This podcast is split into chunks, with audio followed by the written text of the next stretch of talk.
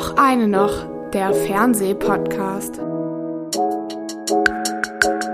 Hallo, ihr lieben Leute da draußen und herzlich willkommen zur 18. Folge Och eine noch, der Fernsehpodcast. Mein Kollege Jan Freitag und ich, Erik Leimann, sprechen heute über Sex in Deutschland und die Gründungsmythen Amerikas. In unserem ersten Blog geht es um den ARD-Zweiteiler Alice, das Alice Schwarzer Biopic zu ihrem 80. und die deutsche Amazon-Serie Love Addicts, in der sich vier 20-somethings in Beziehungs- und Sexualtherapie begeben. Für unser drittes Thema hüpfen wir über den großen Teich und schauen, wie uns die beiden sehr unterschiedlichen Western-Serien 1883 bei Paramount Plus und The English bei Magenta TV die Entstehung der amerikanischen Gesellschaft erzählen. Lieber Jan, Vergangene Woche mussten wir ja pausieren, weil du für das Medienmagazin DWDL eine Woche lang von der Televisionale in Baden-Baden berichtet hast. Dort gibt es ja die wichtigsten neuen deutschen Fernsehfilme und Serien vorab zu sehen. Kannst du uns so mäuschenmäßig verraten, auf welchen Film oder welche Serien aus Deutschland man sich demnächst am meisten freuen darf? Das kann ich leider nicht, weil die Televisionale ist, eine, ist ein Format, das zurückliegendes Fernsehen und äh, ah. Serien prämiert. Und das Einzige, was daran tatsächlich neu war, waren vier verschiedene äh, so Independent Newcomer Filme aus der äh, so aus dem das nennt sich äh, MFG Stars äh, von von einer von der äh, Filmgesellschaft Baden-Württemberg gesponsertes Format, das es seit Jahren gibt schon und da werden halt äh, NachwuchskünstlerInnen äh, prämiert. Und da hat auch gleich ein unfassbarer Film namens Lady Bitch gewonnen. Der, das habe ich noch nie gesehen, sowas äh, zuvor. Ist irgendwie so ein Format aus der Theaterbranche über Misogynie und Sexismus im, äh, im, im, im Bühnenmetier, mhm. das äh, ohne jede Förderung äh, zustande gekommen ist. Also da hängt weder ein Sender dahinter noch äh, irgendeine noch irgendwelche Fördertöpfe. Das extrem selten ist und das Stück hat mich so umgehauen, ich musste zwischendurch rausgehen, weil es mich so bewegt hat. Bin dann aber nach ein paar Minuten wieder reingegangen, habe zu Ende geguckt und das war wirklich richtig, also richtig grandioses. Nicht Fernsehen, weil es ist, glaube ich, jetzt nicht genuin fürs Fernsehen gemacht, aber ähm, so, so Film, der ähm, auch im Fernsehen laufen kann und gerne mehr. Okay. Wie hieß das Ding? Äh, Lady Bitch. Und weißt du, ob das ins Kino kommt oder? Äh, das Lied, das, der hat schon mehrere Preise gewonnen. Ich glaube sogar den Ophüls-Preis. Max mhm. Ophüls-Preis ist so einer der wichtigsten Independent-Kurzfilmpreise, obwohl es gar kein so Kurzfilm ist. Das ist Nachwuchs. Nachwuchs, ja.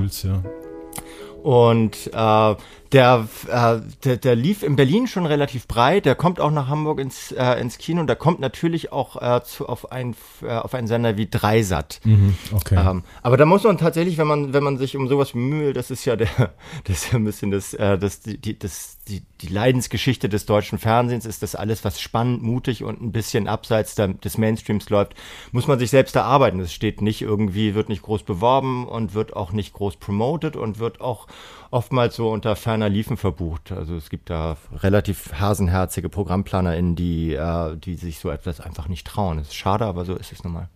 Misogynie ist ein gutes Stichwort, weil ähm, dadurch, dass wir eine Woche später sind, haben wir heute ein paar Sachen im Programm. Ich glaube sogar alles, bis auf ein Thema läuft schon. Ist mhm. auch von Vorteil, da könnt ihr direkt reinschalten. Jetzt direkt wenn, im Anschluss, sofort. Genau, wenn äh, ihr euch dafür interessiert. Und zwar ist unser erstes Thema Alice. Das ist der das Alice Schwarzer Biopic, was in der vergangenen Woche Zweiteiler, zweimal 90 Minuten im ARD in der ARD im ersten lief und jetzt natürlich für euch in der ARD Mediathek steht.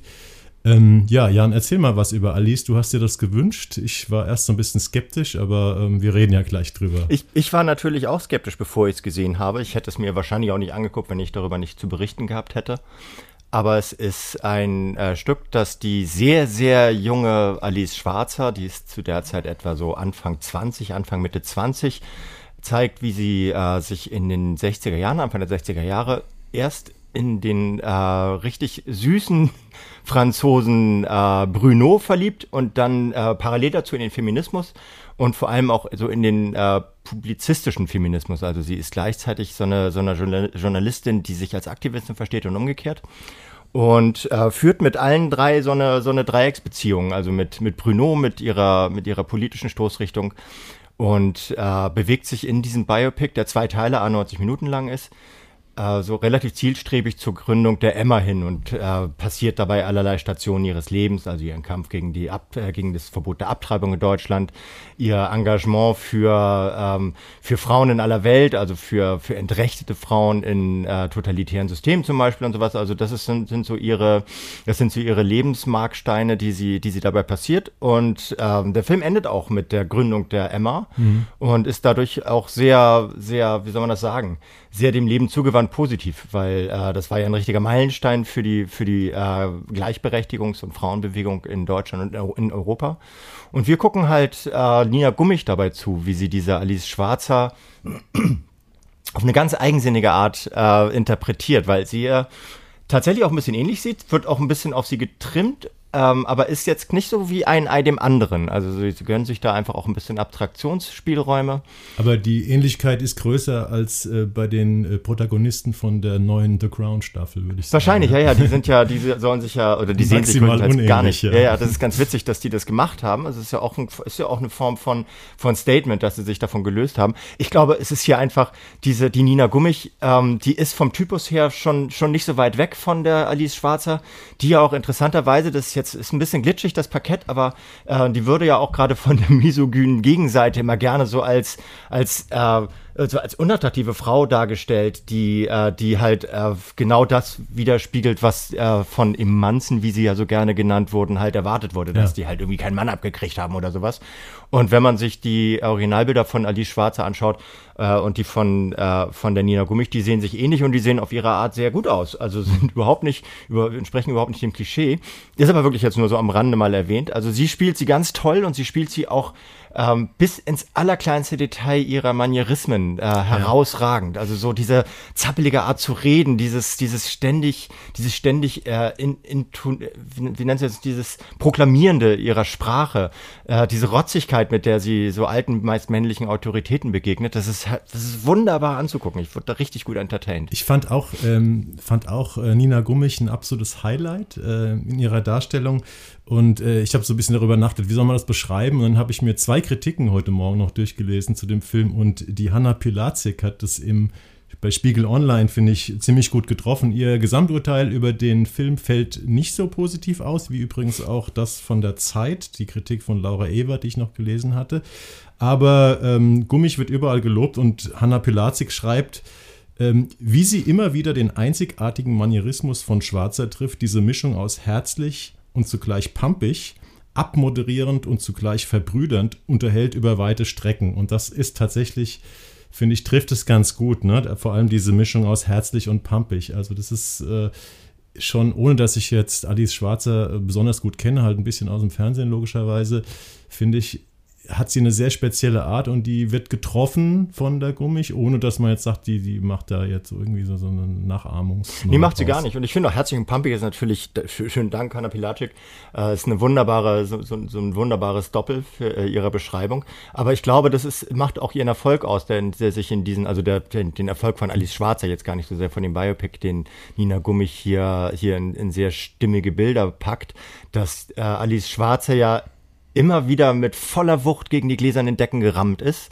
Ähm, und zwar nicht nur mit voller Wucht, sondern mit vollem Bewusstsein. Das wollte sie. Sie hat sich immer wieder in den Infight begeben und da gibt's dann auch so wahnsinnig tolle, tolle Begegnungen, die sie immer wieder mit den Henry Nanz und den Rudolf Augsteins ja. und den, äh, wie, wie heißt der, ähm, Johannes Kühn, den damaligen Chefredakteur äh, einer Zeitung, die es, glaube ich, gar nicht mehr, schon lange nicht mehr gibt. Ist der Pardon. Das ist so ein, so ein leicht schlüpfriges Politsatire-Magazin. Ja ähm, wo sie, wo sie sich halt immer gegen, gegen so, so Altherrenbestände durchsetzen musste. Und sie hat das mit einer großen Liebe zur, ähm, zum Streit gemacht, aber auch mit einer großen äh, Hinwendung zu ihren Zielen. Also sie hatte immer was vor Augen, was sie durchsetzen wollte. Und so wie sie immer gegen diese gläsernen Decken gesemmelt ist, musste sie gleichzeitig fröhlich und pampig sein, weil sonst drehst du ja durch. Also so. Ich fand gerade diese Begegnungen mit diesen ähm, in 60er und 70er Jahren mit diesen eigentlich ja Linken, aber mächtigen Männern recht interessant, weil äh, obwohl die politisch links waren, waren die natürlich trotzdem auch Machos. Und das kommt in dem Film, ähm, finde ich, ganz gut rüber. Mir hat er tatsächlich recht gut gefallen. Also ich habe ihn ja angeguckt, weil du das gerne als Thema machen wolltest. Ich habe darüber nicht geschrieben. Und ich war am Anfang gar nicht so begeistert, muss ich sagen. Ich hatte erstmal so die ersten 15 oder 30 Minuten, da sieht man die junge Alice Schwarzer als Au pair mit Anfang 20 in Paris und dann ist so eine Love Story und dann kommt dieses äh, ja Erweckungserlebnis, was wieder sehr äh, Biopic-mäßig ist, wie halt von eine Freundin von ihr halt illegal abtreiben muss, nach dem Motto, dieses Erlebnis, was äh, hat dann dazu geführt, dass Alice, Alice Schwarzer wurde, was sie ist. Das fand ich sehr, ähm, ja, war mir zu, äh, wie soll cheesy. man sagen, ja, cheesy irgendwie. Aber der Film wird, je länger er dauert, subtiler. Ähm, er erzählt das relativ äh, genau und trotzdem so ein bisschen mit, äh, mit Lust am Erzählen, sage ich mal. Und ich hätte fast gedacht, als dann die Emma gegründet ist, das ist ja die erste Ausgabe ist im Januar 1977 gekommen, da hätte ich, da hätte ich auch noch weitergeguckt. Also mich hätte es interessiert, wie es weitergeht mit der Zeit. Ja, und das, also das ist, das ist natürlich auch der große Makel dieses Films, weil er ähm, Alice Schwarzer in einem Licht darstellen lässt. Sie ist eine der polarisierendsten Figuren der, ähm, der, der bundesrepublikanischen Nachkriegsgeschichte. Wir sind aufgewachsen mit ihr, ne? Also, alle und wir sind immer, sie ist immer noch präsent. Ja. Also sie wird 80 jetzt, ist es ja auch ein bisschen das, das Beipick zum 80. Ja. Geburtstag. Mhm. Und äh, ich, vielleicht haben sie sich offen gehalten, dass sie da nochmal anknüpfen ähm, und äh, gegebenenfalls irgendwas fortsetzen, aber es ist natürlich natürlich tatsächlich ein Makel, dass äh, ungefähr mit der, mit der Gründung der, äh, der, der Emma auch ein bisschen die, die, Selbst, äh, die Selbstpopularisierung von, äh, von Alice Schwarzer begonnen hat. Also sie ist danach ähm, heftig angeeckt, auch in der eigenen Bewegung. Sie hat sich als extrem islamophob ähm, dargestellt, gerade in den letzten äh, zehn Jahren. Sie hat, so, sie hat mehrere Skandale übers, über Steuerhinterziehung äh, am Hacken gehabt. Mhm. Sie hat zum Beispiel widerliche Kooperation mit der Bildzeitung gemacht, mit der du dich als jemand, der, der den Feminismus nach Deutschland, äh, in Deutschland vorantreiben willst, mit der darfst du dich einfach nicht gemein machen. Dann kannst du genauso gut die NPD wählen. Und das ist halt einfach, das, das sind, das sind äh, Punkte, die fehlen hier, genauso wie ihre Transphobie, die sie halt in den, an den Tag gelegt hat. Aber vielleicht, wer weiß, kommt das alles noch, äh, noch irgendwann in einer Fortsetzung zum Tragen. Und wer weiß, vielleicht waren das auch, äh, äh, ist es auch der Tatsache geschuldet, dass Alice Schwarzer da sehr eng mitgearbeitet hat und dass sie einfach ja. ihren wuchtigen Einfluss da geltend gemacht hat? Ich habe nur gesehen, dass sie äh, gerade jetzt in der Woche, wo das lief, äh, in unheimlich vielen Talkshows gesessen hat, gefühlt und ähm, Sie hat auch mit der Nina Gummich zusammen ähm, Interviews gegeben und nicht zu knapp. Also sie hat wirklich da stark mitge äh, Ja, aber da auch wieder, ich hatte mich auch um ein Interview mit den beiden bemüht und mhm. sie hat nur ein einziges Interview gemeinsam mit Nina Gummich gegeben, zumindest zu dem Zeitpunkt, als ich angefragt hatte bei der Agentur. Und das war für die fucking Bildzeitung. Und da habe ja, ich gesagt. Wir, also ich arbeite ja meistens für Teleschau der Mediendienst, ja? eine Agentur in München. Wir hatten auch eins mit den beiden. Ein doppeltes, okay. Aber dann ich habe es noch nicht gelesen, das wird, glaube ich, eine Kollegin geführt. Ah, ja. ähm, das habe ich nicht mehr ganz geschafft in der Vorbereitung wollte ich eigentlich, aber da stand bei unseren Themen Interview mit Alice Schwarzer und Nina Gummich. Okay, nee, dann nehme ich das zurück. Ich hatte nämlich oft, als ich das gehört hatte, habe ich gesagt, okay, dann will ich gar kein Interview mit keinem, äh, keiner mhm. von beiden. Ähm, dann verstehe ich. Bin jetzt gerade ein bisschen, ein bisschen irritiert. So werde der Sache nochmal nachgehen. Ja, aber dann ist man immer dann enttäuscht, ne, wenn ja, man nee, kein Interview kriegt, das, was man wollte. Genau, ne? so. Aber dann, ja. dann beende ich, dann habe ich diesen, diesen Seitenstrang unserer Diskussion über diesen, diesen Film, der sehr interessant ist. Der nämlich, finde ich, was auch wichtig ist, gar nicht nur die Geschichte von, äh, von Alice Schwarze erzählt, sondern auch wirklich haarklein die Entstehung der, der Frauenbewegung in Deutschland und in Frankreich. Das lief relativ parallel. Die Deutsche hat sich immer, kam immer wie so oft ein bisschen nachträglich, ein bisschen verspätet entwickelt, hat sich da eher inspirieren lassen, als, äh, als so vorweg zu preschen. Aber wie, wie, die, äh, wie die Frauenbewegung sich in diesen, äh, in diesen späten 60er, frühen 70er Jahren aufgerafft hat und gegen was für Mauern die angerannt ist und wie sie das, wie sie diese, die Frauen, die darin beteiligt sind, hier auch zeichnen, ohne die jemals vorzuführen, aber ohne sie auch, äh, auch allzu sehr zu heroisieren, das ist, finde ich, stark geworden. Also von, was meinst du? Die ersten, erste halbe Stunde muss man sich ein bisschen durchquälen, ja. weil das sehr konventionell ist. Aber je tiefer, je tiefer das, äh, dieses Biopic in den Kampfbereich, also in die, in die Kampfzone eintaucht, desto besser wird es, finde ja. ich. Mich hat es so ein bisschen an, weil es gibt ja unheimlich viele süßliche, cheesy Biopics oder meinetwegen auch historische Erzählungen, die so in den 60er, 50er, 60er, 70er Jahren äh, von unserem Land spielen und wo dieses Land auf so eine Art dargestellt wird, was irgendwie ausstaffiert und, und auch relativ äh, ja, unterkomplex erzählt wird. Und das hat mich, finde ich wirklich, je länger man dazu guckt bei Alice, ähm, desto interessanter wird es eigentlich. Mich hat es ein bisschen an ähm, die Spiegel-Affäre erinnert. Ne? Weißt, kennst du noch diesen, ähm, diesen Fernsehfilm ja. ähm, von vor, keine Ahnung, sechs, sieben, acht Jahren? Ja. Ähm, der auch sehr, sehr gut, der wahrscheinlich auch kein Riesenbudget hatte, genauso wie Alice, aber wo es trotzdem gelingt, nicht nur relativ komplex äh, zu erzählen, sondern wo sogar die Ausstattung und äh, so ein bisschen, ja, das Gefühl der, der 60er, der 70er Jahre auch so ein bisschen greifbar wird. Ich weiß nicht, wie sie es gemacht haben, aber ich fand die Ausstattung von Alice eigentlich ziemlich in Ordnung. Die war auf jeden Fall nicht überdreht. Und es war ja. auch, also hat, hat sich auch einige, einige so Seitenstränge ähm, gegönnt, die sehr stark sogar fokussiert sind aufs Kostüm, also aufs Optische ähm, die aber nicht um ihrer Selbstwillen dargestellt. Ja, also sieht zum Beispiel, nicht kostümiert aus, nee, wie so viele andere deutsche Produktionen. Nee, es sieht nicht kostümiert aus, reden, ne? aber ähm, worauf ich damit hinaus wollte, ist, dass zum Beispiel äh, Alice Schwarzer hat immer Kleider getragen, so, auch ja. gerne so Blümchenkleider. Mhm. Und das war äh, gerade in der französischen äh, feministischen Szene war das total verpönt. Die meinen, wann trägst du denn endlich mal, Hosen. trägst du denn endlich mal Hosen? Und sie hat dann halt gesagt, ey, ich trage Kleider, weil ich Kleider tragen will. Es geht euch überhaupt nichts an, so sinngemäß. Und was auch sehr viel ausgesagt hat über ihre, über ihre Art und Weise, wie sie mit ihresgleichen, also mit den, mit ihren Kampf Gefährtinnen umgegangen ist, äh, nämlich gar nicht so, so viel weniger ruppig als mit ihren, äh, mit ihren Gegnern. Gegner, da kann man ja. das innen weglassen, weil es alles Männer waren.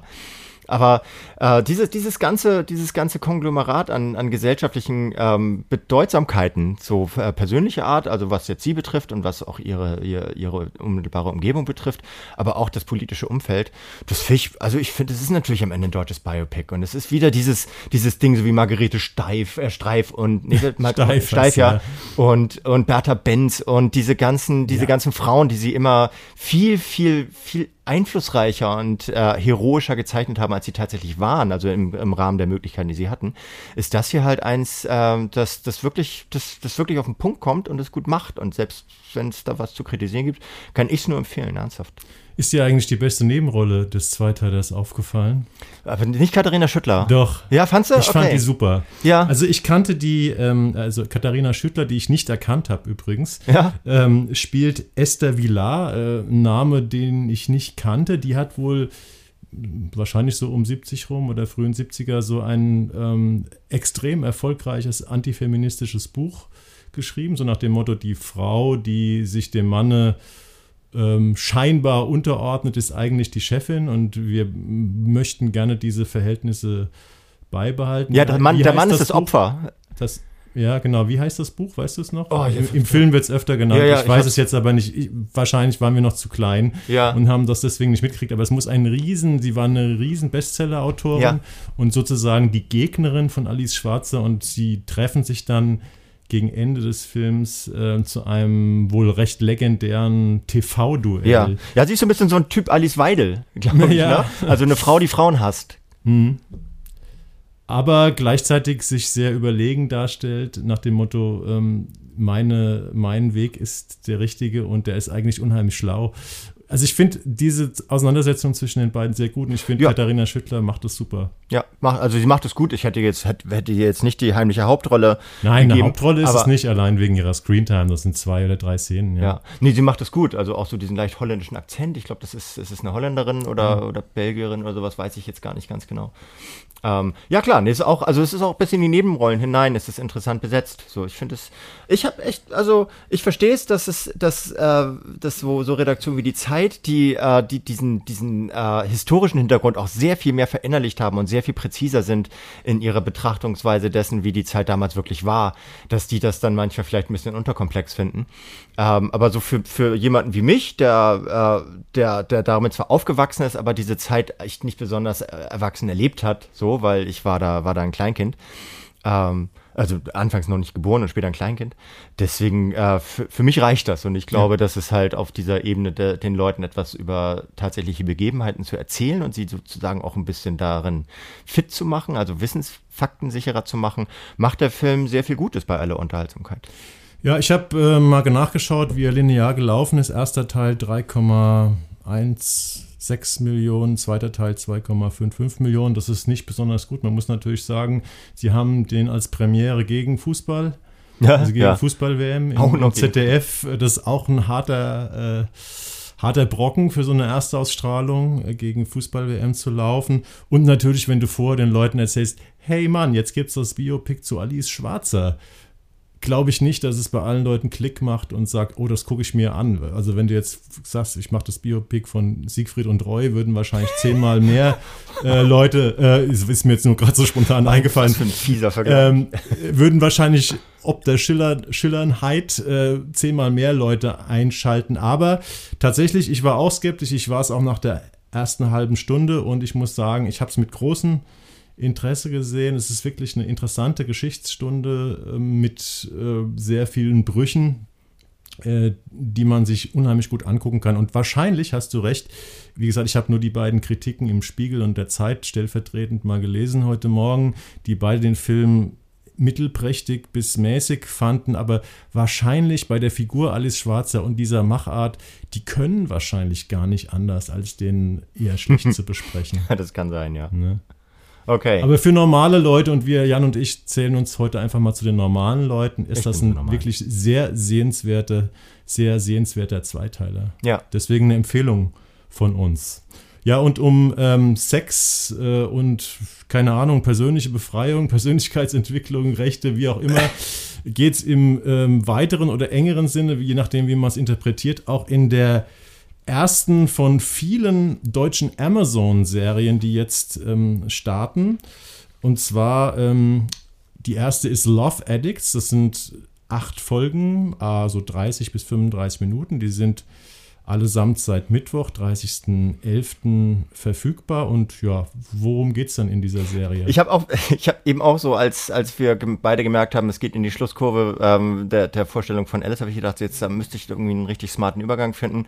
Dachte dann auch so, mh, hm, geht auch irgendwie um, nee, geht doch ja, nicht um Sex irgendwas. in Deutschland. Ja, ne? pf, oder auch nicht. Weiß ich, es geht ja, es ging, geht weder, ging weder Alice noch äh, Alice Schwarzer ja um Sex in Deutschland. Also es ist ja nur ein Randaspekt. Ich glaube, aber die Sexualität ist natürlich Teil der Befreiung der unbedingt ja ja des Feminismus auch genau ne? aber ja weil also ich, ich glaube das wird, wir würden da jetzt ein zu großes Fass aufmachen äh, wenn wir versuchen würden die Bedeutung der Sexualität in der äh, in, in der Feminismusdebatte sollten wir äh, beide auch nicht machen ne? sollten wir beiden vielleicht zumindest nicht zu zweit untereinander machen ja. also ich finde Love Addicts ähm, ist erstmal, das ist, ist eine ganz andere Art der Herangehensweise, es ist nämlich so eine Dramedy äh, und äh, beschreibt vier völlig verschiedene Beziehungskrüppel, ähm, die sich bei Annette Frier in Hamburg äh, so zur Gruppentherapie treffen. Die erstaunlicherweise in einer Turnhalle stattfindet. Die, äh, genau, in, ist, in der, ist in der Hafen City, also im modernsten Teil ähm, Hamburgs gerade. Äh, aber irgendwo haben sie da eine, eine äh, Turnhalle im Stil der 50er Jahre eingebaut. Sehr interessantes architektonisches Konzept. Und äh, die treffen sich da und kommen sich, wie es ist, äh, nach anfänglichen Schwierigkeiten, weil die vier so krass unterschiedlich sind und so krass unterschiedliche Biografien haben und so krass unterschiedliche Probleme mit ihrer eigenen äh, Sexualität oder ihrer eigenen, ihrem, ihrem eigenen Liebesleben, äh, finden sie sich äh, früher oder später zusammen und äh, bleiben zusammen, nachdem es anfänglich schnell drohte, auseinanderzugehen und versuchen ihre Probleme gemeinsam in den Griff zu kriegen unter Anleitung von Annette Frier. Und Als Psychotherapeutin, sie ist, schon gesagt. weiß ich gar nicht, ist sie Psychotherapeutin oder ja, ist sie Paartherapeutin? Paartherapeutin, Psychotherapeutin. So. Ich glaube, die meisten Paartherapeuten sind sowieso ähm, Psychotherapeuten, aber vielleicht erwähnen wir mal kurz, äh, um wen sich bei diesen vier, ich würde mal sagen, mit 20ern handelt. up. Da geht es äh, um die Fotografin Zoe, gespielt von Malaya Stern Taketa. Das ist so eine, ja, wie gesagt, sexsüchtige Fotografin, so eine ganz taffe junge Frau, dann geht es um den bindungsunfähigen Barkeeper Ben, gespielt von Dimitri Abold, äh, der halt eine Frau nach der anderen aufreißt und man weiß nicht so genau, warum macht er das eigentlich. Es geht um Dennis, das ist so ein, so ein Softie, gespielt von Anselm Prescott, also die ganzen SchauspielerInnen kannte ich eigentlich nicht. Der versucht äh, irgendwie sein Standing zu bewahren gegen seine vereinnahmende Freundin Yvonne, gespielt von Dana Herford, die ist allerdings nicht Therapie der Gruppe. Und dann gibt es noch Nele, gespielt von Magdalena Laubisch. Die möchte sich von dem Zwang lösen, in jeder Zufallsbekanntschaft und jedem Date, was sie über irgendwelche Apps äh, organisiert, ihren persönlichen Märchenprinzen zu vermuten. Und man ja, scheint in diesen, also der, der Writers Room, es ist von fünf Autoren, die ich jetzt mal nicht nenne, kannst du noch machen, ähm, wenn du möchtest. Ähm, anscheinend sollen so verschiedene äh, 20-something Beziehungsmodelle oder Beziehungskrüppelmodelle in dieser Serie dargestellt werden. Genau, es, ist, äh, es konstatiert auch, dass alle in dieser Alterskohorte irgendwie einen Knall haben, wenn es um äh, Liebe, Sex und Zärtlichkeit geht. Das ist schon mal eine, schon mal eine steile These.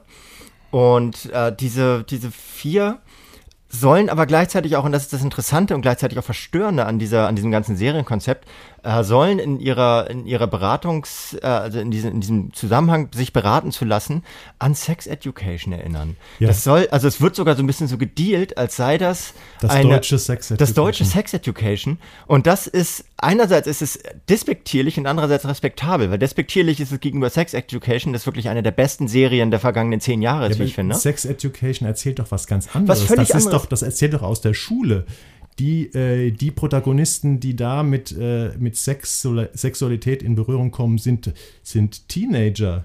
Ja, und hier auch, geht es um ja. Leute, die zehn Jahre älter sind. Ja, es ist auch der, das Interessante an Sex Education ist ja, dass der, dass der Therapeut ein, äh, ein Schüler ist, der selber erst so seine Sexualität erlebt, erwacht, also Sohn einer, einer sehr bekannten Sexualtherapeutin und äh, fängt halt an mit einer, mit einer, so, so, so, so, so, so einer Outsider-Freundin an die, an einer Highschool in England. Das ist witzig, weil die ist einerseits, ist es zwar aus England, in England, aber das ganze Setting ist sehr, sehr amerikanisch. Ja, das ist, wird, glaube ich, bewusst bei Sex Education Action so ein bisschen im, im Diffusen gelassen. Genau. Auf die Zeit, in der es spielt. Aber wir ja. wollen nicht zu intensiv nee, nee. jetzt auf die wirklich sehr empfehlenswerte Netflix-Serie Sex Education eingehen. Doch, aber ich, aber ich musste ja einmal Klar, weil sie, die Serienmacher von Love Addicts beziehen sich ja, die haben selbst das wohl in die Welt gesetzt, dass sie das deutsche Sex Education wären. Ja, und das ist absurd, weil hier, also wie gesagt, nochmal ganz kurz zu Ende, äh, ein Schüler therapiert, äh, therapiert Schüler und Schülerinnen an seiner Highschool und nebenbei allerdings auch noch ein bisschen deren Eltern, deswegen ist es, äh, also das vielleicht so der Link in die 20-somethings äh, von, von Love Addicts.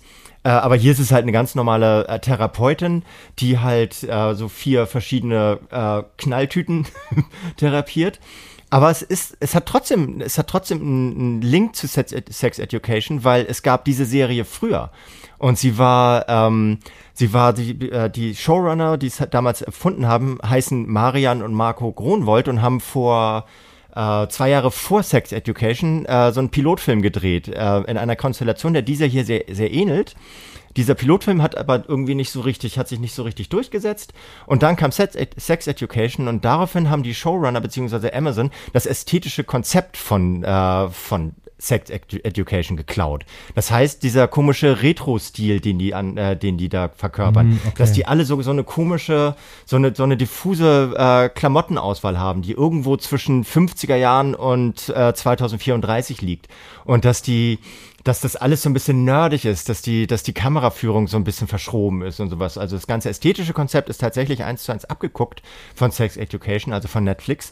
Ähm, aber die Grundidee ist eine deutsche Idee, wo, wo ich jetzt mal sagen würde, dass sich äh, Netflix damals nicht bei diesen äh, schlecht gelaufenen deutschen Piloten bedient hat und da irgendwas abgekupfert hat. Aber das sind irgendwie so diese Querverweise. Aber das war es auch schon. Ansonsten hat das nichts gemeinsam, außer dass es da wohl irgendwie so ein bisschen um die Generation Y bis Z geht, die ihre sexuellen Defizite aus, ausklamüsern. Ja.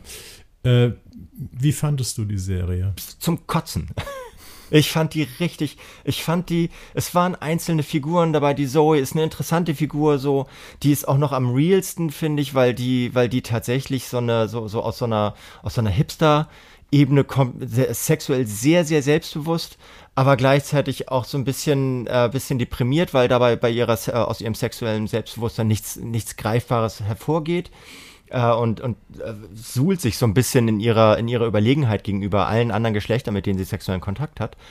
Aber, äh, aber ist dabei so ein bisschen lost, die finde ich noch ganz interessant, äh, interessant, aber alle die drei anderen Figuren sind viel zu überdreht, völlig irreal. Ja, überdreht sind eigentlich alle vier Figuren. Ja. Aber wenn du sagst, das ist eine interessante Figur, grundsätzlich sind die Figuren, die Probleme, die ich ja schon in, ähm, genannt habe, die sie haben, dieses Beziehungssetting ist ja, da könnte man aus allen Figuren könnte man was machen, aber mhm. ähm, ich muss auch an dieser Stelle sagen, ich fand die Serie auch fürchterlich und ähm, also die Figuren sind unfassbar klischeehaft. Es gibt fast keinerlei Momente in der Serie, wo man irgendwie, wo die einem ans Herz gehen, wo die, wo man irgendwie ja da irgendwie eindringt, wo einem das irgendwie catcht. Äh, und das ist, liegt daran, dass sie alle sehr klischeehaft erzählt sind, dass sie klischeehaft, dass die Serie klischeehaft provoziert. Also wenn die dann irgendwelche verrückten Sachen machen, die mit Sex oder Liebe zu tun haben, dann ist das immer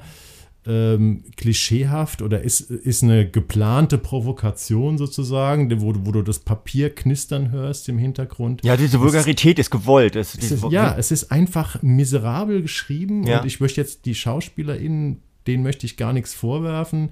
Das sind die ärmsten Schweine in dem ganzen Ding. Ich habe auch zu, dem, ähm, zu der Serie ein Interview mit Annette Frier geführt, die ich auch als Gesprächspartnerin sehr schätze. Ich werde das mal heute bei Facebook verlinken. Das war auch, fand ich, ein sehr interessantes Interview, wo es nicht so sehr um die, äh, um die, um die Serie geht, sondern eher um äh, wie Sexualität äh, oder äh, Liebes-Beziehungsmodelle zwischen ihrer Generation, die ja 20, 20, 25 Jahre älter ist, und die von den jungen SchauspielerInnen, mit denen sie da agiert hat, äh, oder den Figuren in der Serie, wie die so korrespondieren. Aber die Serie selbst fand ich wirklich sehr schlimm. Und ich hatte erst zwei Folgen gesehen, weil ich darüber geschrieben habe. Ich habe nicht darüber geschrieben, habe das Interview geschrieben mit Annette Frier und habe es dabei ein bisschen beschrieben. Dann habe ich mir gestern Abend gedacht, komm, gib's dem Ganzen nochmal eine Chance und guckst dir noch die dritte Folge an. Ähm, ich weiß nicht, wie viel du gesehen hast. Das ist die mit der Beerdigung. Ja, Kleiner ja. und großer Tod oder so heißt mhm. die.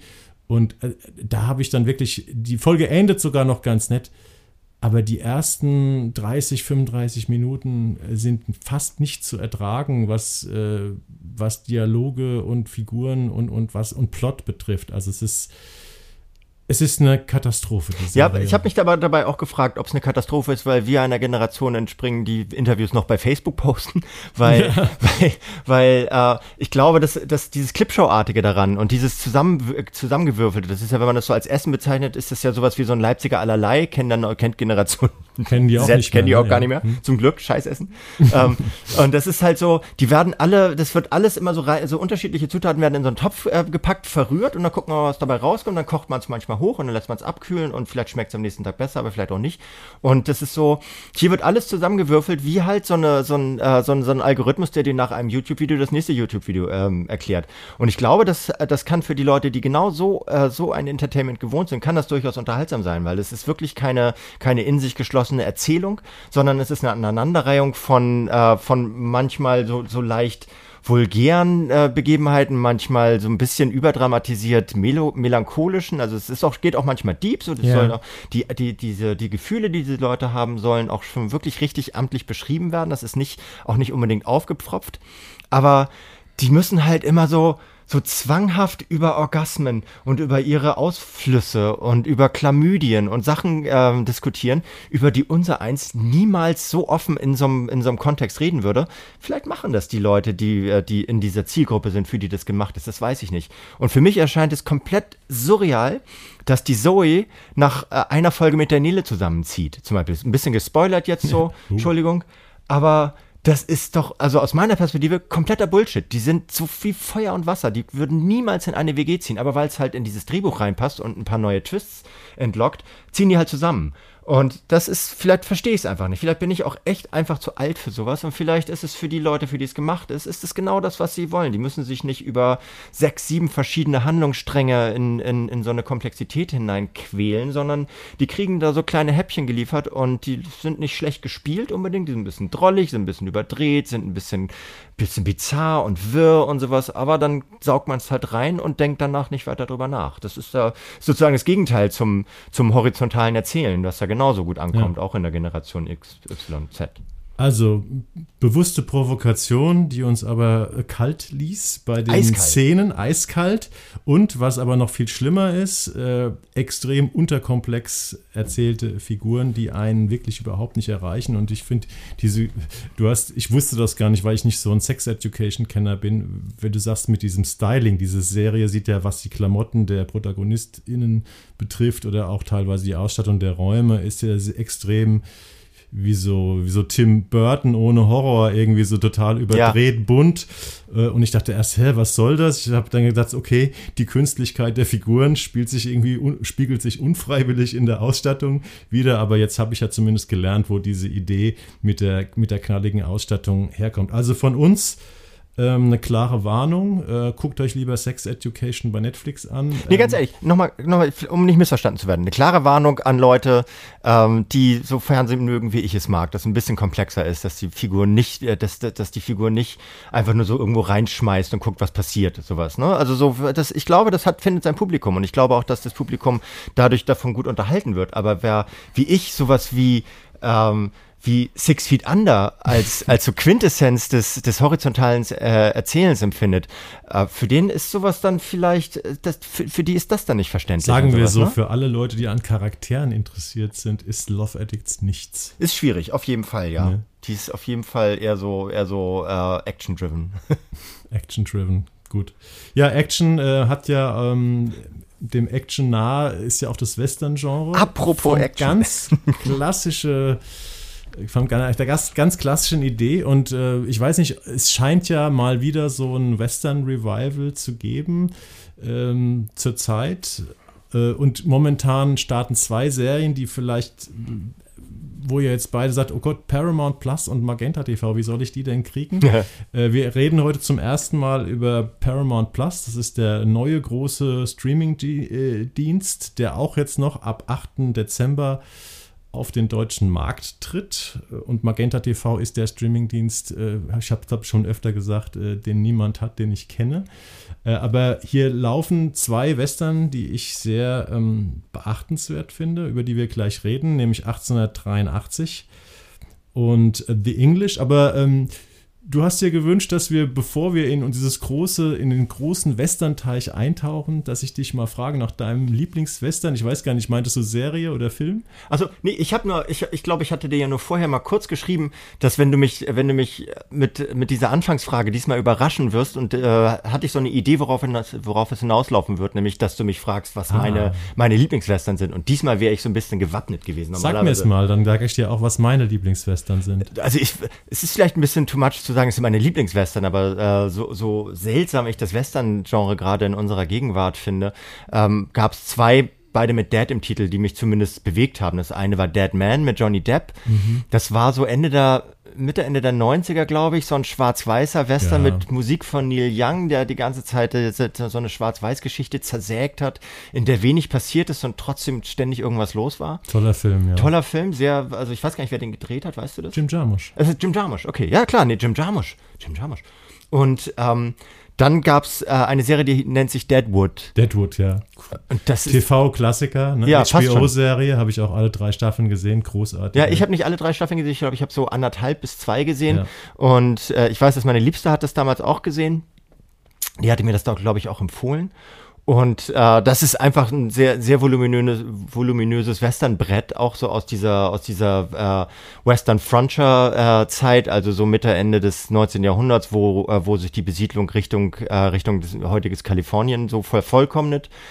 Aber mit einem Setting und mit einer, mit einer Darstellung, mit einer Ästhetik und Optik und Charakterzeichnung, die sich halt massiv entfernt von diesen, von diesen äh, gebügelten Lederwesten Kostüm der 50er Jahre. Also Im Prinzip ist Deadwood so ein bisschen Shakespeare vor Western. Äh, genau, aber Kulisse. halt sehr, sehr real. Also ja, so, so die, die Menschen werden, ja. da, da laufen nicht Cowboy, äh, Cowboys mit den, äh, alle mit den gleichen Cowboy-Uniformen rum, sondern die laufen da sehr unterschiedlich rum, wie die Menschen damals ja auch schon waren.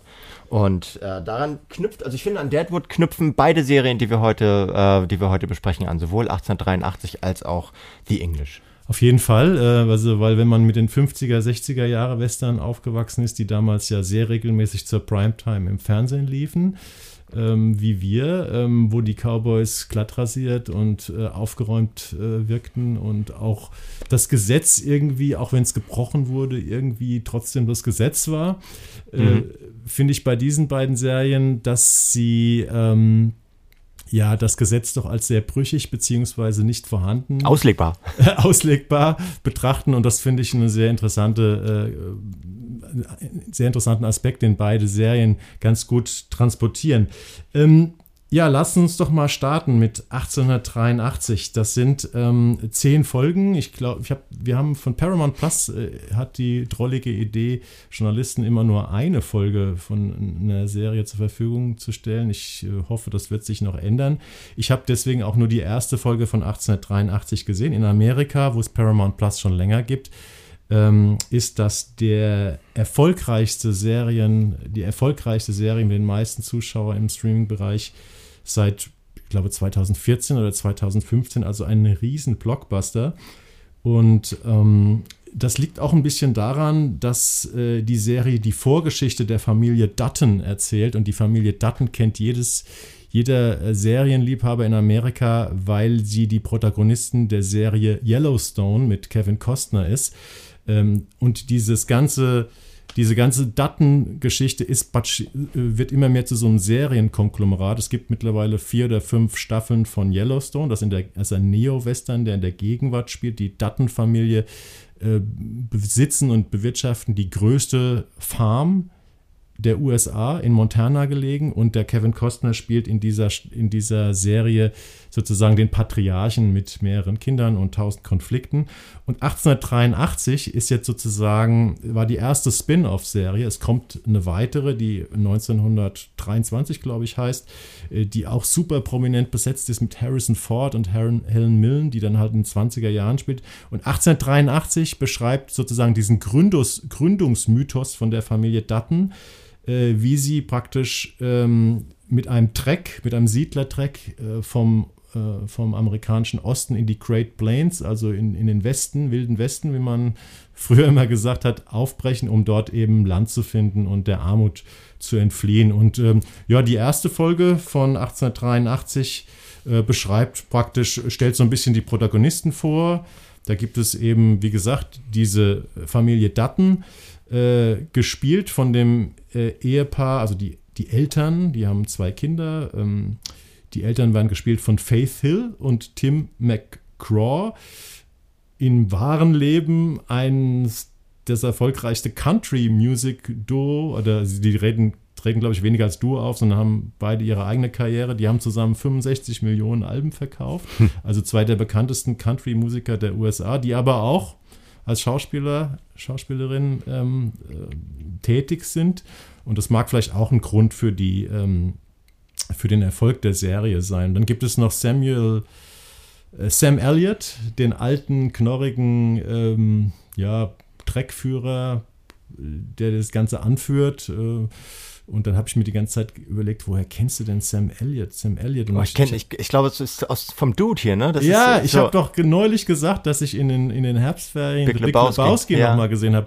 Und Sam Elliott ist dieser kultige Erzähler, der, der praktisch den Cowboy spielt, der sich dann immer als imaginäre oder tatsächlich vorhandene Mystery-Figur an den Tisch mit. Naja, mit es, gibt die, es gibt die Interpretation, dass er Gott ist. Ja, an den Tisch setzt und äh, der, der Sam Elliott ist, ähm, mittlerweile ist er fast 80 ähm, und spielt da eben eine Hauptrolle in 1883 und äh, das ist eine absolut einfach eine Kultfigur, ein Kultschauspieler und den hat man eben auch da, dafür gewinnen können. Vielleicht eins noch, ähm, dieses ganze Yellowstone-Universum, diese Saga der Familie Dutton über mehrere Generationen, ist, wie gesagt, ein Riesenerfolg in den USA. Es ist wahrscheinlich die Dramaserie, über die am meisten gesprochen, diskutiert und die am meisten eingeschaltet wird. Äh, vielleicht zusammen mit Succession, was ja auch wieder eine Familiensaga mhm. ist. Und das Ganze ist erfunden von äh, Taylor Sheridan. Taylor Sheridan ist bekannt geworden, ist eigentlich ein Schauspieler.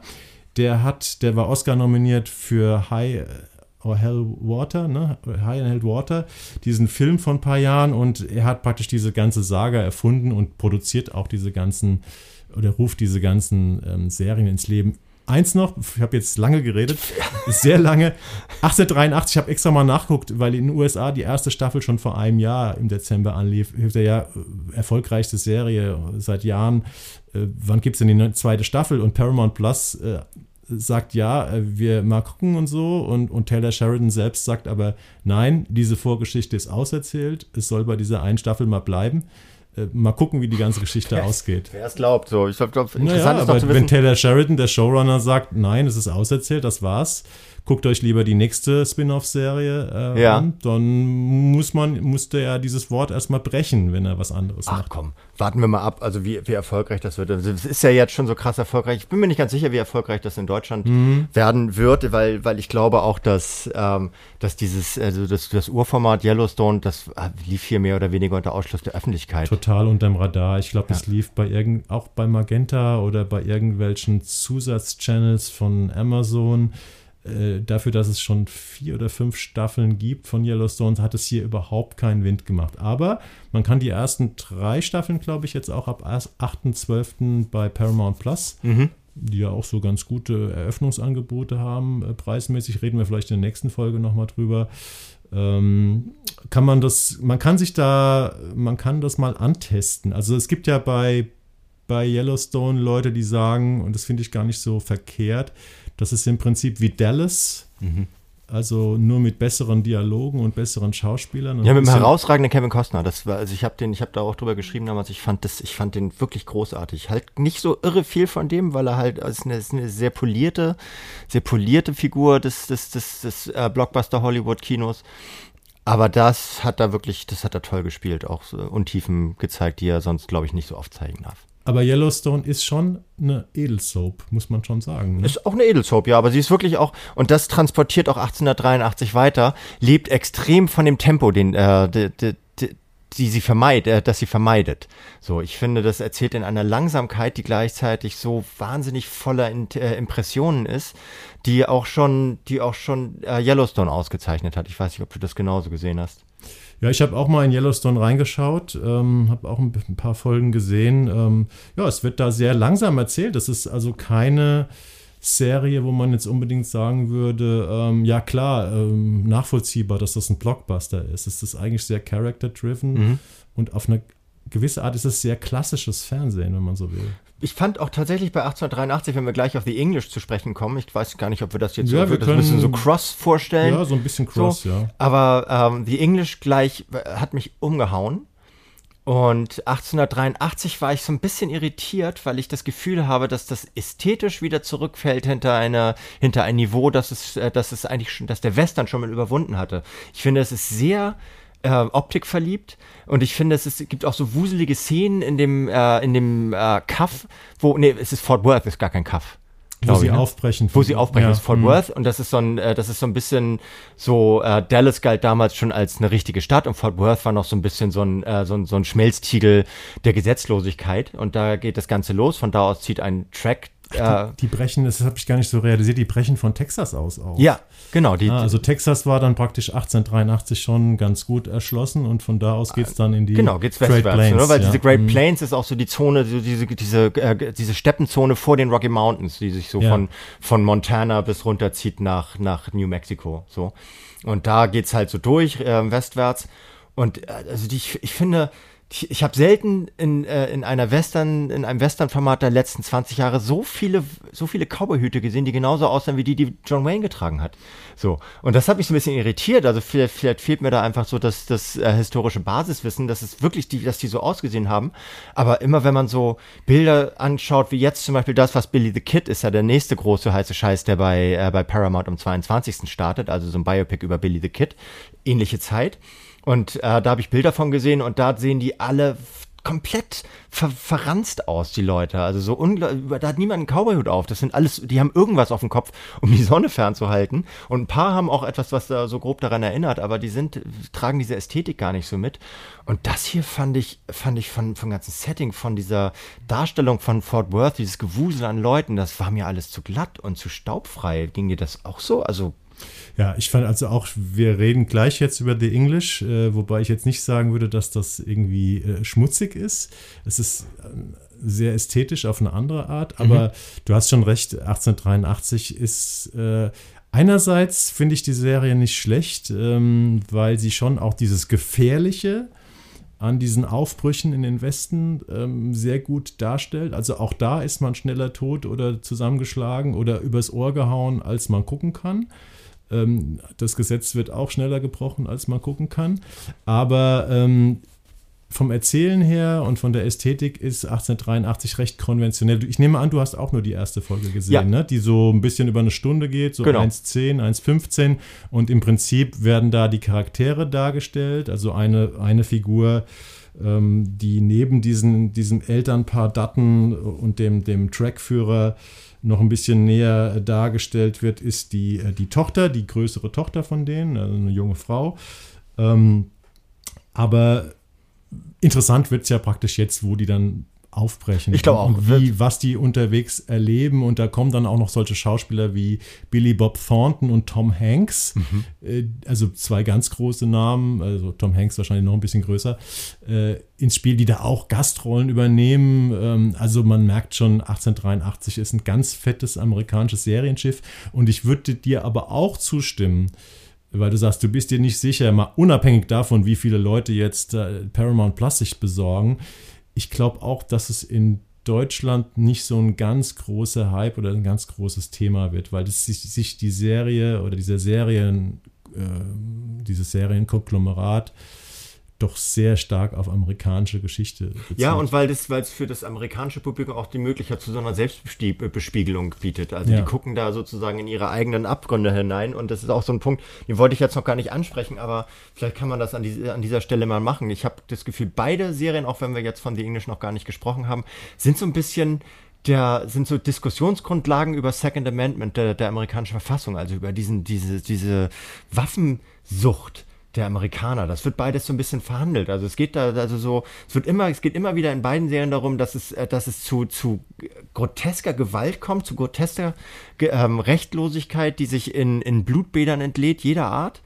Und immer wird es, geht es dabei darum, bist du ausreichend bewaffnet oder bist du es nicht?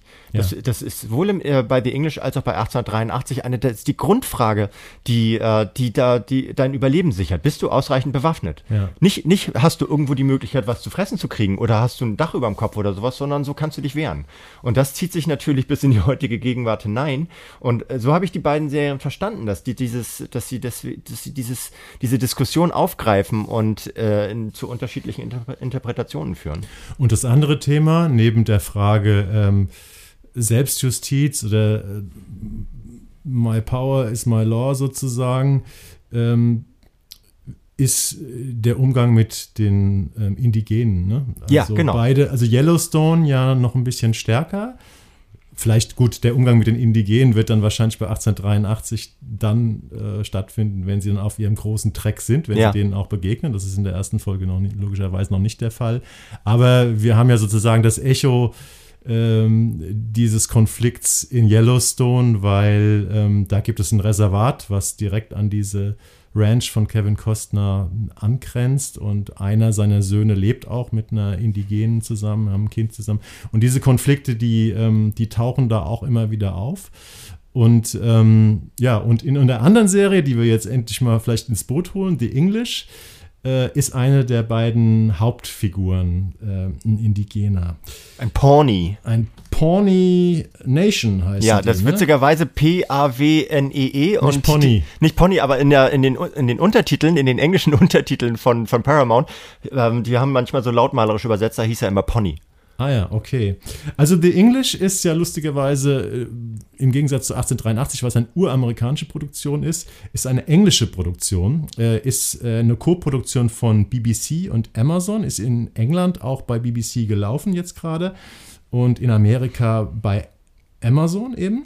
Und das ist eine Serie von äh, Hugo Plick, das ist ein englischer, sehr renommierter Filmemacher der schon so ein paar ganz gute Sachen gemacht hat. Manche kennen vielleicht die Agentenserie äh, Honorable Woman mit Maggie Gyllenhaal, die ist von ihm. Und im Mittelpunkt der Handlung steht äh, eine englische Adlige, Lady Cornelia Locke, gespielt von Emily Blunt, die da auch, ähm, also großer Star, die da auch mitproduziert hat. Äh, die ähm, stammt aus der englischen Oberschicht und bricht im Jahr 1890, also sieben Jahre später, nach 1883 der Serie, die spricht von England in den Westen der Vereinigten Staaten auf und ihr Ziel ist es, sie will Rache nehmen an einem Mann, von dem sie glaubt zu wissen, wo der ist, der für den Tod ihres Sohnes verantwortlich ist. Und auf dieser Suche lernt sie Eli Whipp kennen, gespielt von Chesky Spencer, Schauspieler, der noch nicht so viel gemacht hat, auch wenn er in den 40ern ist. Äh, der hat mal in Twilight mitgespielt, aber ich kannte ihn vorher nicht. Und das ist eben ein ein Indigener, äh, gehört zur Pawnee Nation und der aber äh, die Besonderheit auszeichnet, den die Besonderheit auszeichnet, dass er in der, im amerikanischen Militär ja als Held gilt, weil er da eben wahrscheinlich auch gegen andere Indigene gekämpft hat. Äh, ja, ein Indian Scout nennen sich die. Indian Scout, mhm. ne? Und aber da ist er so eine Art Legende und mhm. nun will er sich sozusagen auf seinen Altteil oder auf seine, äh, also ist ausgeschieden aus dem Militär und will nach Norden reiten, wo man ihm und wo er wohl herkommt, wo man ihm Land versprochen hat wo ihm aber seine weißen äh, Ex-Kollegen vom Militär schon sagen, pass auf, lohnt sich nicht, wenn du da hingehst, du wirst die doch nicht, das Land doch nicht kriegen. Und die lernen sich kennen auf diesem Weg und verbringen Zeit miteinander und versuchen sich gegenseitig zu helfen oder wie auch immer. Die Wege kreuzen sich und wie immer im Western weiß man nicht so genau, wie lange kreuzen sich die Wege, weil beide Personen äh, verfolgen ihre verfolgen unterschiedliche Ziele. Ja, sechs Folgen, ah, knappe Stunde. Also es ist eine Miniserie ähm, seit 26.11. bei Magenta TV. Du hast schon äh, gesagt, es war ja mein Tipp. Äh, die hat ja. gut gefallen. Ne? Ich habe ich hab zwei Folgen leider nur gesehen, aber ich werde es auf jeden Fall weiter gucken. Ja, ich werde es ähm, auch zu Ende gucken. Weil es, weil es, es hat eine so eindringliche Bildsprache, die, ich finde diese Grundkonstellation, eine Frau, eine, eine Adlige fährt in die USA, um Rache zu nehmen, äh, habe hab ich gleich wieder vergessen, finde ich albern. Aber äh, es irgendwie es trägt halt diese Geschichte, also äh, sorgt für so einen Anker in die Geschichte und die wird dann so fantastisch fortgesetzt. Also Emily Blunt spielt das herausragend. Ja, aber auch dieser Chesky Spencer, auch, den ich, den du wahrscheinlich vorher auch nicht kanntest. ich auch nicht. Die beiden haben eine fantastische Chemie. Äh, man kann den ewig zugucken. Ja, auch vor allem ohne, ohne jedes Stereotyp. Also so, er, er ist zwar, äh, zwar ein Indigener, also ein Pawnee, der, der äh, in sein Verderben äh, reitet gewissermaßen, weil das, dass die Amerikaner ihre Verträge gegenüber den, äh, den, den einzelnen indianischen oder indigenen Stämmen da einhalten. Das weiß ja die Geschichte, dass, dass es äh, fast nirgendwo geklappt hat. Und er, er spielt aber so klischeefrei, also er spielt diese Figur so klischeefrei, so wie sie es auch tut. Also sie ist aber gleichzeitig auch nicht wieder wie, wie im deutschen äh, Frauenbiopic so eine, die, die halt äh, irgendwie im 19. Jahrhundert plötzlich alle Männer rockt und alles äh, und, und sich durchsetzt. So, nee, die ist schwach, die äh, manchmal ist sie stark, die, ist, äh, die äh, rennt manchmal gegen Wände an, die sie einreisen kann, manchmal schafft sie es nicht. Und diese beiden unterprivilegierten Figuren, obwohl sie als Adlige ja theoretisch privilegiert ist, aber in Amerika ja, sagen ja auch ständig die Leute genau. so, ey, drauf geschissen, was ist deine Geburt ist, zeig uns, was du kannst. Es gibt übrigens mehrere Figuren äh, in der Serie, also natürlich ist sie die Hauptfigur, die englisch sind und die wegen ihres Englischseins auch von den von den Amerikanern, die eben nicht englisch sind, gehasst werden. Ja. Also gerade wenn sie was mit Adel zu tun haben. Das sind auch, glaube ich, die, die Englisch heißen alle, die, ja. die nach, der, nach den ersten drei Einwanderungswellen in die USA kamen, also jetzt so Richtung die, äh, 20. Jahrhundert. Also ich habe auch gelesen dazu, dass die Indianer, die Indigenen haben wohl einfach allen Fremden irgendwann den Namen oder bestimmte Stämme The English gegeben. Okay. Ne, daher der Serientitel. Ja, aber es ist tatsächlich so, dieser, diese Serie nimmt sich so unfassbar viel Zeit für Details und sie, wie diese beiden sich näher kommen, ohne, ohne jemals äh, auf, auf derselben Ebene landen zu können. Die sind so unterschiedlich. Es wird auch, ich bin mir ganz sicher, das ist jetzt kein Spoiler, weil ich es nicht weiß, da kommt auch keine Love Story bei raus äh, am Ende. Es spielt mit dieser, mit dieser Love Story, beziehungsweise mit einer ganz tiefen Freundschaft, die an so eine Liebesgeschichte schon ja, ich, aber, aber, die, aber die. Das wird doch im, im Prolog sozusagen, wo sie sozusagen die Geschichte wie eine Erzählerin einführt ja. und äh, lass, lass mich euch so ähnlich wie bei Jenseits von Afrika, den ich ja auch mal vor ein paar Monaten wiedergesehen habe, zum ersten Mal seit den 80ern und der mich so auf so eine komische Art hat mich äh, The English an Jenseits von Afrika erinnert, aber The English ist viel moderner natürlich. Ja, und ich glaube, äh, das, das, selbst wenn es da was Erotisches geben sollte irgendwann, dann ist es nicht das, was vordringlich ist in dem Verhältnis der beiden zueinander, sondern es ist dieses, dieses Gefühl, ähm, an den Rand gedrängt worden zu sein und äh, und trotzdem ein Ziel zu haben, das zu verfolgen ist und sich zusammenzufinden, obwohl die Ziele unterschiedlich sind. Also sie, die, die haben ja nichts miteinander zu tun, die Pläne, die die beiden haben. Und er hat auch am Anfang überhaupt keinen Bock mit ihr dahin zu fahren. Äh, aber sie finden sich irgendwie zusammen und merken, äh, merken halt einfach, also so, so verhandeln in ihren Dialogen, die sie manchmal so am Campfire haben. Also das epische Szenen über viele Minuten hinweg, wo, wo du sie einfach nur reden siehst oder schweigen siehst, so in der Nacht das, also, du, du, spürst immer da, dabei, wie verhandelt wird, in was für einer Zurückgeworfenheit Menschen in dieser damaligen Zeit waren, also wie sie auf sich, auf sich selbst bezogen waren und wie, wie wenig sie vom Rest der Gesellschaft zu erwarten hatten. Und dann auch noch als Frau und dann als noch als, als Angehöriger eines Pawnees, äh, Pawnee-Stammes äh, die hatten nirgendwo irgendeine Art von Rückhalt. Und dann in dieser, in dieser Anarcho-Gesellschaft, in dieser gesetzlosen Anarcho-Gesellschaft, wo niemand irgendwelche moralischen oder, oder niedergeschriebenen Gesetze achtet, das erzählt er auf so tolle Art, dass ich da echt richtig reingesaugt wurde. Also es gibt zwei, für mich auch zwei Gründe, warum diese Serie, auch wenn man sie äh, schlecht, äh, ihrer schlecht habhaft werden könnte, ihr da draußen, ähm, warum die vielleicht in der Jahresbestenliste äh, auftauchen könnte, die wir ja in der übernächsten Folge dann zum Ende des Jahres hier wieder ähm, offenbaren. Ähm, es gibt zwei Gründe, warum die da auftauchen könnte. Müssen wir gucken, wie, viel, wie viele äh, Laufnummern wir da haben in unserer Hitparade. Einmal ist es dieses wahnsinnig tolle Zusammenspiel zwischen Emily Blunt und diesem Chesky, äh, dem man wirklich ewig zugucken könnte. Und dann ist es die optische Ästhetik. Du hast es schon mal angedeutet, aber wir haben es noch nicht näher erklärt. Also bei The English ist fast jede Kameraeinstellung wie ein Gemälde. Ein Gemälde es ist einfach ja. eine der am schönsten, großartigsten und kunstvoll aussehendsten Serien, die ich dieses Jahr gesehen habe. Ähm, und trotzdem, so eine Überästhetisierung kann ja auch im, äh, in der Katastrophe enden. Man sagt so, ja, schöne Bilder, aber nichts dahinter.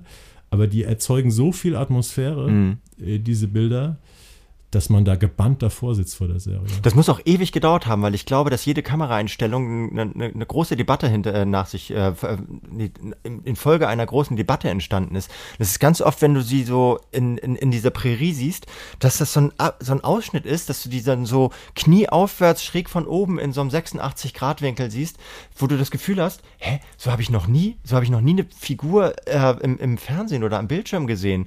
Aber es ist stimmig und es zeigt diese Figur genauso, wie sie jetzt jetzt gerade in diese ja. Landschaft reinpasst. Das ist fast schon eine Kunstform. Ich habe jetzt dummerweise, ist ein bisschen nachlässig, weil mir sonstige Werke immer so wichtig sind, aber ich weiß gar nicht, wer die Kameraleute hab sind. Habe ich auch nicht geschaut.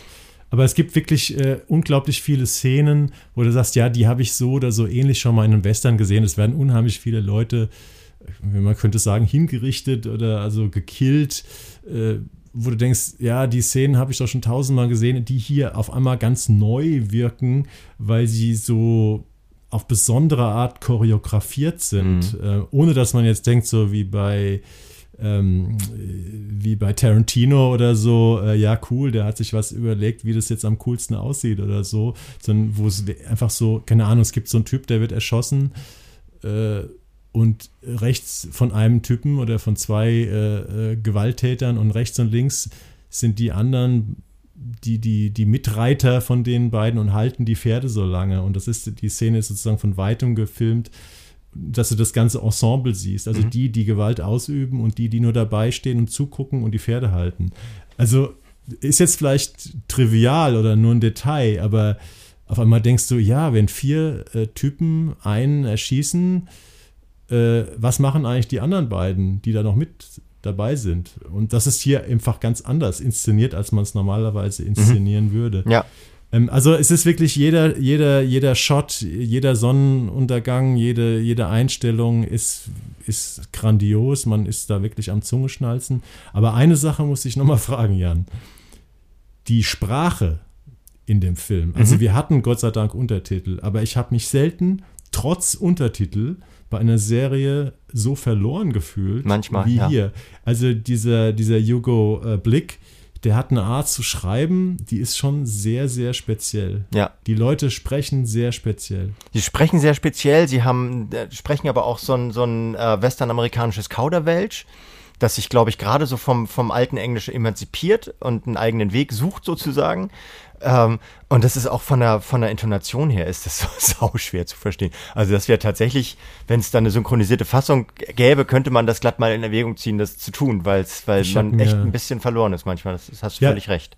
Also wir reden hier überhaupt nicht über den Sound der Sprache und wie gut man den verstehen kann. Das ist ja immer, ähm, ja, entweder man ist da begabt oder nicht so begabt oder je nachdem, wie gut man Englisch kann.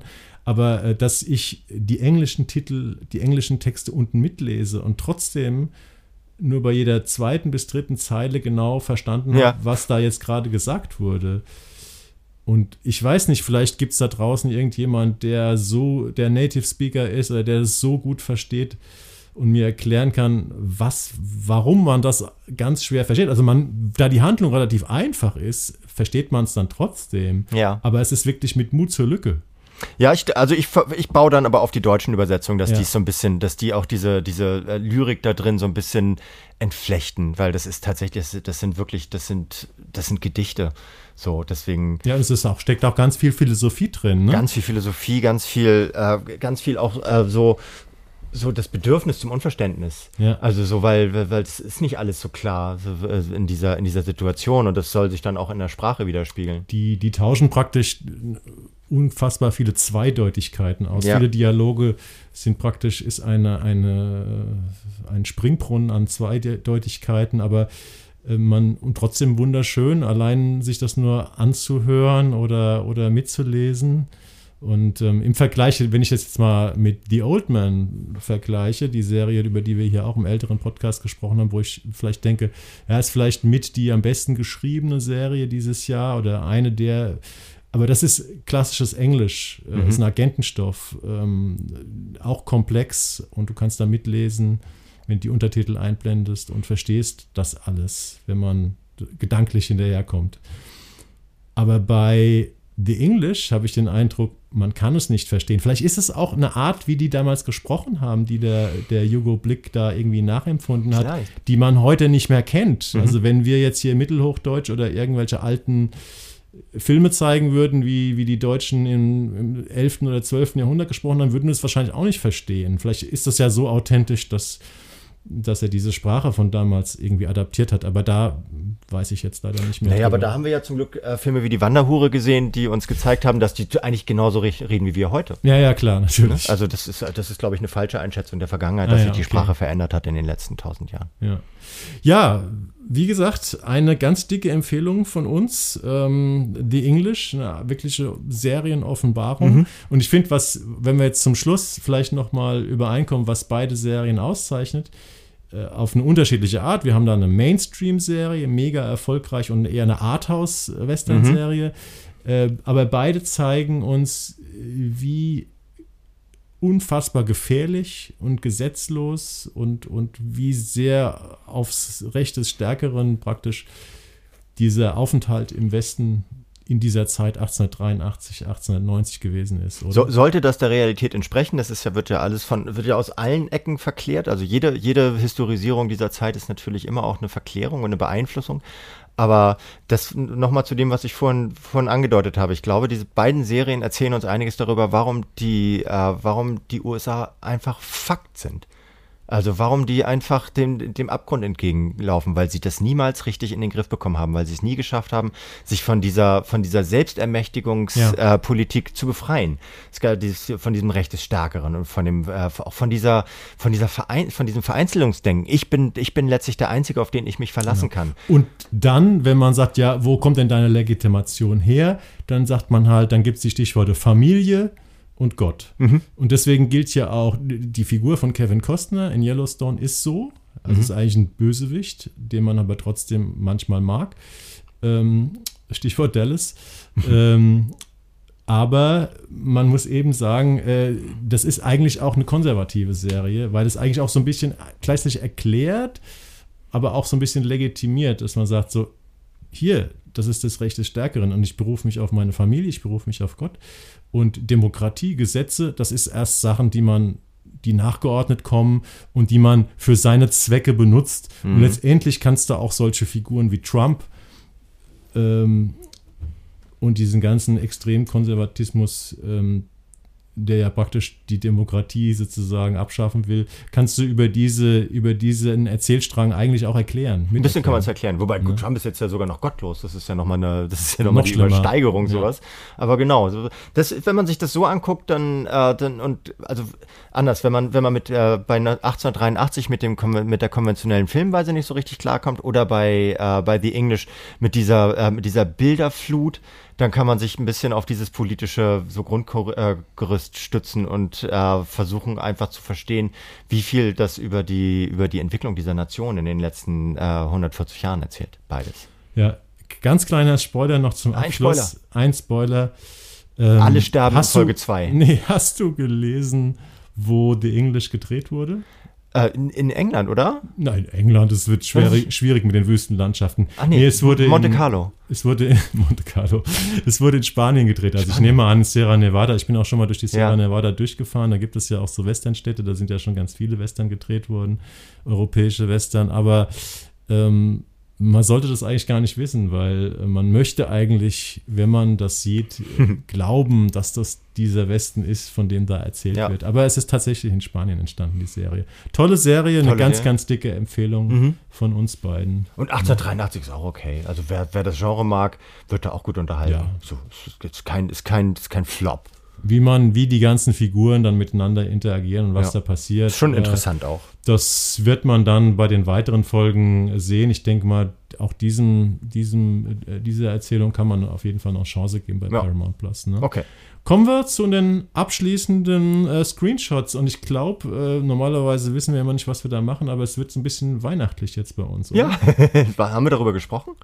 Ja, du hattest es als Vorschlag und ich habe gesagt, ja, habe ich auch gesehen, da können wir ja da einen kurzen Screenshot ah, ja, drüber okay. machen. Okay, ja, aber wie immer in aller Kürze, so mein negativer Screenshot heißt friedliche Weihnachten ist äh, eine wieder eine Amazon-Serie. Ja, die zweite deutsche Amazon-Serie, die ähm, in diesem der deutschen Amazon-Serienoffensive am diesmal am 9.12. startet. Genau, sechsmal, ich weiß gar nicht, wie lange die sind. Die sind, glaube ich, relativ konventionell lang, ne? Sowas das sind so 35, 5, 30 Minuten, ja. also sprich, wir haben so ein Dreistünder und ich habe eigentlich meiner Meinung nach äh, hätte man das wunderbar als ARD oder ZDF Zweiteiler machen können. Vielleicht sogar als Einteiler, weiß ich nicht. Also es ist immer die Grundgeschichte Grundgeschichte ist äh, eine Gruppe Supersnobs um Uwe Ochsenknecht als, äh, als Arzt in einer Arztfamilie, der für seine Tochter nichts anderes als einen, äh, einen Arztmann vorsieht, äh, fährt mit der Familie ihres Lovers, der leider kein Arzt geworden ist, sondern eher so ein, so ein, so ein armer Typ ist, die so super Assis sind, in Urlaub gemeinsam, um sich mal kennenzulernen, auf in so ein Chalet eines Befreundeten, eines, eines Schwagers oder sowas. Also Super Snobs treffen, Super Assis, Punkt. Die Handlung von, oder das, das, das Grund, die Grundidee des erfolgreich, der erfolgreichen Filmreihe meine Braut, ihr Vater und ich. Ja, ist das, siehst du? Es ist so öde. Also die, die Konstellation ist gebraucht, sie ist irreal, sie, sie, sie soll drollig sein, sie ist abgenutzt, die SchauspielerInnen sind irgendwie auch alle eher so B-Movie. Und ja, es ist schon recht prominent besetzt mit Uwe Ochsenknecht. Timo ja. Bartels spielt den jungen Typen. Ja, aber also Uwe äh, Valerie Huber, Esther Schweins, Elena, Elena Ulich, Wayne Carpendale. Aber ich, deswegen sage ich ja, äh, hätte ich mir unheimlich gut bei ARD oder ZDF als Weihnachtszweiteiler Ja, genau. Können. Aber gerade so Leute wie Elena Ulich und, äh, und Wayne Carpendale, äh, also no offense, aber die spielen echt im Fernsehen mit, dass, äh, dass, dass irgendwie das Stammpublikum im ZDF ab 99 äh, gut unterhält, oder? Also es ist halt, es ist so ein Bullshit, diese, äh, diese Serie. Die hat halt ein paar, paar witzige Gimmicks, so, weil halt arm, arm clasht mit reich und aha, fertig. Also ja, also ich fand es auch ähm, keinen großen Wurf. Ähm, allerdings, ich habe es tatsächlich durchgeguckt, äh, weil ich äh, darüber geschrieben habe. Und es gibt ein paar ganz schöne Momente okay. und Weihnachtsserien müssen natürlich immer auch ein bisschen konventionell sein, weil Weihnachten eben konventionell ist. Es ist halt immer retro, es ist immer klar, was passieren muss, dass am Ende alles gut ausgeht, es muss immer ans Herz gehen. Ich fand es auch keinen großen Wurf, es ist ein bisschen kalkuliert, aber ähm, wenn man sich dann so reinguckt, ein paar Figuren sind ganz nett. Ähm, also bei mir wäre es kein weder ein negativer noch ein positiver Ach, Screenshot. Wenn ihr auf klassische Weihnachtsserien steht und euch auch vorstellen könntet, dass äh, eine ARD oder ZDF Zweiteiler anzugucken und das aber bei Amazon tun möchtet, dann gebt dem Ganzen mal eine Chance. Okay. Hast du noch einen Screenshot? Äh, du nicht? Ja, doch, ich habe noch einen zweiten. Achso, hast du was? Ich will das, was du hast, hören jetzt. Ja, Nicht, ich habe gedacht, was du hast. Nein, das war jetzt dann schon eher tendenziell der Negative, auch wenn mich jetzt äh, friedliche Weihnachten viel, viel weniger genervt hat als. Ah, okay, ach, das war äh, auch deiner. Ja. Okay. Alles klar. Wir haben ja nicht mehr so eine ganz strenge Aufteilung. Wir können ja auch mal zwei positive. Du machst das immer. Du machst, du machst manchmal. Du nimmst einfach die ja. Freiheiten raus, unser Format zu sprengen und sagst, äh, empfiehlst zwei tolle Tatorte oder sowas. Ja, genau. Ich immer, ich versuche immer, ich will auch ein bisschen abkotzen. Also, obwohl ich jetzt hier auch bei über Love Addicts schon abgekotzt habe, aber der Screenshot gibt mir die Möglichkeit, einfach mal ein bisschen so rumzunölen und das mag ich sehr. Du hast aber jetzt noch einen positiven. Ne? Ich habe noch einen positiven, Dann ja. Mach doch das, mal deinen positiven. Okay, aber das ist ein bisschen, also, das ist eine zweite Staffel und die erste Staffel hat mir schon richtig gut gefallen. Das Max Kranitz 2, was gerade gelaufen Ach, hast ist. du wieder angeguckt? Habe ich mir wieder angeguckt, ist äh, von, von Jan-Georg Schütte wieder, wieder so ein bisschen Impro-Theater, er als Paartherapeut äh, und diesmal vier Folgen. Und äh, ist, ich will da gar nichts drüber, drüber sagen. Ich will euch nichts über den, den Inhalt erzählen. Ich will euch nichts über die DarstellerInnen erzählen, sowas, sondern einfach Jan-Georg Schütte ähm, therapiert als Paartherapeut skurrile ähm, Paare oder auch nicht Paare, also entpaarte Paare oder angehende Paare oder Singles, die gerne Paar wären oder sowas. Also eigentlich wie Love Addicts, nur mit älteren Protagonisten Genau. und der ARD-Mediathek. Genau, und mit Niveau. Und, mit das, ähm, und das anderem, ist- anderen Klasse. Und das eben mit, mit SchauspielerInnen, die da, die mit, mit so, so kleinen, kleinsten Anleitungen ohne, ohne Skript und ohne richtige äh, Backstory in, in, einfach ins kalte Wasser dieser, dieser äh, Kammerspielsituation geschmissen werden. Und großartiges, nicht nur, nicht ausschließlich, aber, aber vorwiegend großartiges Fernsehen dabei kreieren.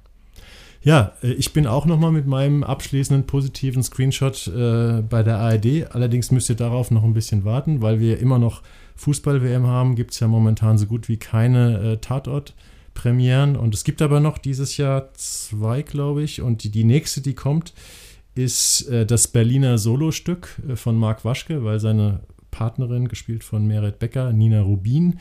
Ihre Figur ist ja im letzten Tatort gestorben, weil Übrigens- Meret Becker übrigens, äh, ausgestiegen ist. Ganz kurz, äh, preisgekrönt bei der, bei der Televisionale. Das Mädchen, das allein nach Haus geht. Genau. Ja, ich fand den auch Ja, großartig. also nicht, nicht der Film, aber die beiden haben, also die, äh, die äh, Kommissarin und die Frau, die sie rettet, die Ja. haben so einen Sonderpreis bekommen. Da wurde sehr gefeiert. Ah, okay, interessant. Ja, und wie das immer so ist, wenn eine Partnerin wegstirbt, ist ja im Dortmunder Tatort demnächst das Gleiche. Da gibt es auch ein Solostück für einen Jörg Hartmann, ähm, den der Jörg Hartmann auch selbst geschrieben hat. Kommt jetzt, glaube ich, auch zum Jahresende noch oder Jahresanfang. Äh, gibt es auch hier ein Solostück mit Marc Waschke. Das heißt, dass der Tatort heißt Das Opfer, ähm, wird am 18.12. ausgestrahlt und ist ein Buch von Errol Yesilkaya, den man schon kennt, äh, der so immer so larger than life, sehr, sehr äh, kluge und komplexe Thrillerstoffe äh, ähm, schreibt. Und das ist eine ganz tolle Geschichte, das Opfer. Und zwar wird äh, irgendwie so ein, so ein erschossener, verdeckter Ermittler im Wald gefunden und der Caro, also gespielt von Marc Waschke, stellt fest, dass das ein Jugendfreund von ihm ist. Und ähm, weil er dann aus bestimmten Gründen Zwangsurlaub nehmen muss, ähm, versucht er sich auf dessen Spuren zu begeben, äh, zieht in dessen Wohnung ein, in der er als verdeckter Ermittler tätig war vor seinem Tod und übernimmt so ein bisschen dessen Leben. Das ist so eine typische Errol Yesilkaya-Geschichte, ähm, aus der sich eine ganz, ganz interessante, verschachtelte Geschichte äh, ergibt, die auch viel mit sexueller Verwirrung und Vorgeschichten und ähm, es ist ein Genrestück und gleichzeitig erzählt es viel über die Vergangenheit von diesem Ermittler, von dem man eigentlich immer so ein bisschen kannt als Arsch, Arschloch, der so ein bisschen äh, sehr ruppig seinen Mitmenschen gegenüber ist, wenn es nicht gerade diese maximal undefinierte Beziehung zu Nina Rubin war. Und ich denke mal, wenn man sich ein bisschen für den Berliner Tatort äh, interessiert, also für manche Leute ist der ja immer so ein bisschen zu sehr over the top. Ich mochte den immer sehr, sehr gerne, bis auf diese ersten vier Folgen, die damals eine horizontale Erzählung waren, die nicht so gelungen ist, aber die letzten paar Jahre war der eigentlich immer sehr stark. Kann ich euch den sehr ans Herz legen und Marc Waschke macht es super und fällt hier auch mal so aus der Rolle, dass man, äh, dass es wirklich ähm, ja mal eine andere Art von Tatort und von, Mhm. von äh, Robert Caro ist. Also das ist ein Tatort, der mir sehr gut gefallen hat, mit dem, zu dem ich auch mit dem Marc Waschke ein Interview geführt habe. Äh, was ich auch jetzt noch nicht veröffentlichen kann, aber so um, den, um die Veröffentlichung von dem Film, also 18.12. rum, werde ich das auch in dem Rentnermedium Facebook verlinken für euch. Entschuldigung, ich wollte uns nicht zu nahe treten. ja, hast du noch was zu sagen für Anything heute? else? No. Dann würde ich vielleicht äh, euch noch kurz erzählen, wie es weitergeht. Ähm, wir werden in 14 Tagen äh, nochmal eine reguläre Folge mit neuen Serien oder Programmen ausstrahlen und dann wird zwischen den Jahren irgendwann äh, wird unsere große Jahresrückblick Best-of-Folge kommen, die wir letztes Jahr schon hatten und darauf freuen wir uns auf die Unbedingt. nächsten beiden Male. Dann, äh, ja, Final Words. Schöne, schöne Vorweihnachtszeit, fröhliches Überleben dieser fürchterlichen WM. Die haben wir heute gar nicht drauf, sind wir gar nicht drauf eingegangen. Gestern Abend ist die deutsche Mannschaft ausgeschieden. Äh, mein Sohn interessiert es schon nicht mehr. Nee, ich, ähm, ich glaube, die deutsche Nationalmannschaft hat äh, schon eine Generation an jungen Fans auf jeden Fall, wenn es nicht sogar zwei sind, verloren mittlerweile. Naja, ich glaube, dass sie rausgeflogen ist, ein Statement gegen, gegen die äh, korrupte Vergabe der WM. Das fand ich das ist ein gutes Statement. Das ist sehr komplex. Das ist eine sehr komplexe Strategie. Ja. Vergessen wir das einfach. Lass, lassen wir, genau. wir über was Schöneres. Und habt, habt gehabt euch wohl und ähm, wir hören uns in 14 Tagen. Macht's gut. Bis Macht's dann. Gut. Bleibt gesund. Tschüss. Auch eine noch. Der Fernsehpodcast.